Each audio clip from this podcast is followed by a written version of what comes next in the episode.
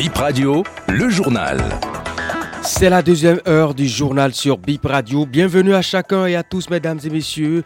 exclusivité, pardon. Bip Radio, l'ex-directeur du Fonds national de développement agricole, sera jugé à la session criminelle de la Criette. Valère Oussou a été mis en examen vendredi dernier. Des images compromettantes retrouvées dans le téléphone d'un étudiant en graphisme. Il explique à la criette que c'était pour les besoins de sa soutenance portant sur la cybercriminalité. Son procès a eu lieu hier.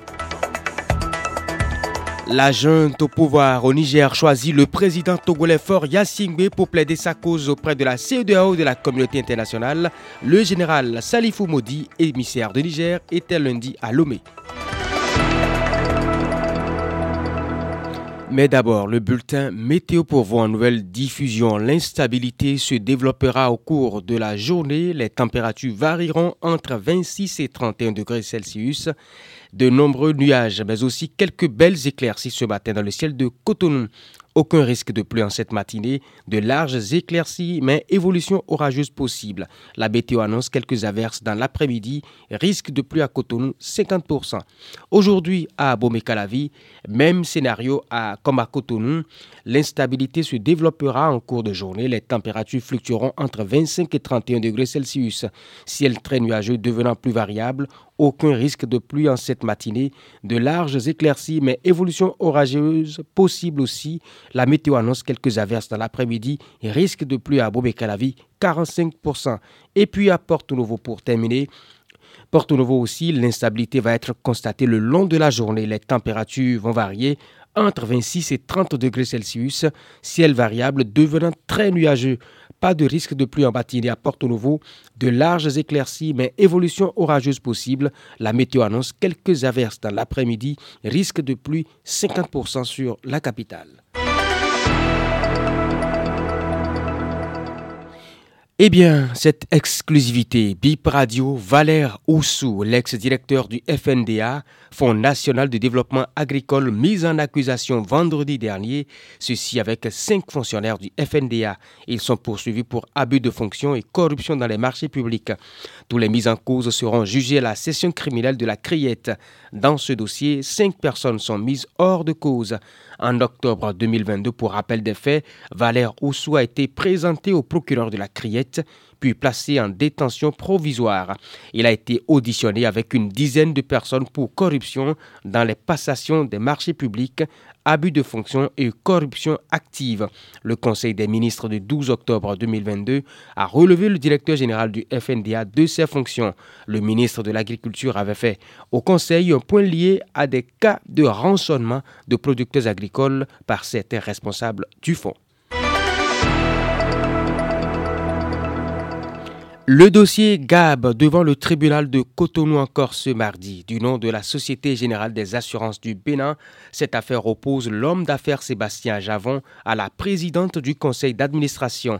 L'actuel directeur général de la GAB est en détention provisoire depuis le 11 octobre pour violence et voie de fait sur son prédécesseur. Au total, plus d'une douzaine de personnes sont placées sous convocation dans le dossier. À la dernière audience, l'ex-patron de la GAB a expliqué qu'il était empêché par des employés d'accéder au bâtiment de la GAB parce qu'il aurait été relevé de ses fonctions par le conseil d'administration. La défense a plaidé la libération provisoire du directeur en détention. Le dossier a été renvoyé au 7 novembre aujourd'hui. Hors du Bénin à présent, le président togolais fort Yassingbe pour sortir le Niger de la crise engendrée par le coup d'État militaire du 26 juillet 2023.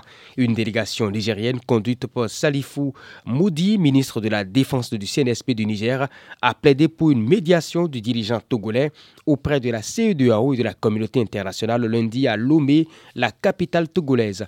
Fort Yassingbe avait déjà joué ce rôle en faveur du Mali, aussi sanctionné par la CEDEAO et toujours pour les mêmes motif. Le général Salifou Modi, ministre de la Défense du CNSP du Niger et chef de délégation.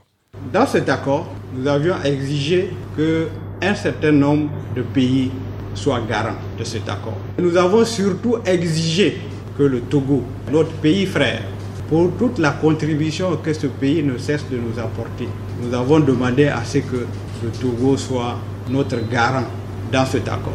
Nous avons aussi demandé président de la République du Togo d'être un facilitateur, pouvoir faciliter ce dialogue avec nos différents partenaires.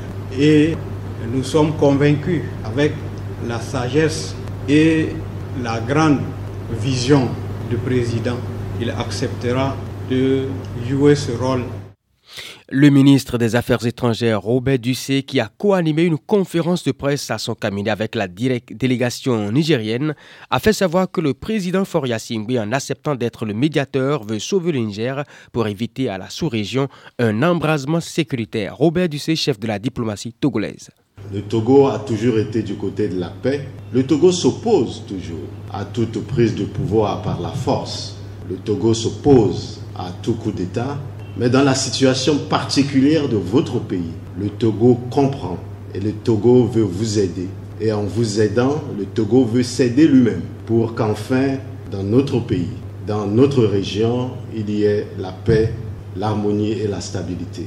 Le président de la République tout à l'heure vous disait que si le Togo ne s'engageait pas à vous aider, sa crainte, et je répète ce que le président Fornia a dit, c'est toute la région qui va s'ébranler. Donc aider le Niger pour le président Faure c'est aider la CDAO et c'est aider la région. Et cette brève pour boucler ce journal, une malade mentale, la soixantaine retrouvée morte. Elle a été décapitée et sa tête emportée par des personnes non encore identifiées. Le crime a été commis dans la zone de Douglas, derrière l'Institut de mathématiques de Dambo, dans la nuit de samedi 4 à dimanche 5 novembre dernier. Le corps sans tête remis à ses parents pour inhumation. Les enquêtes sont ouvertes pour appréhender les meurtriers. Et c'est la fin de BIP Info 8h, mesdames et messieurs. Merci de votre aimable attention.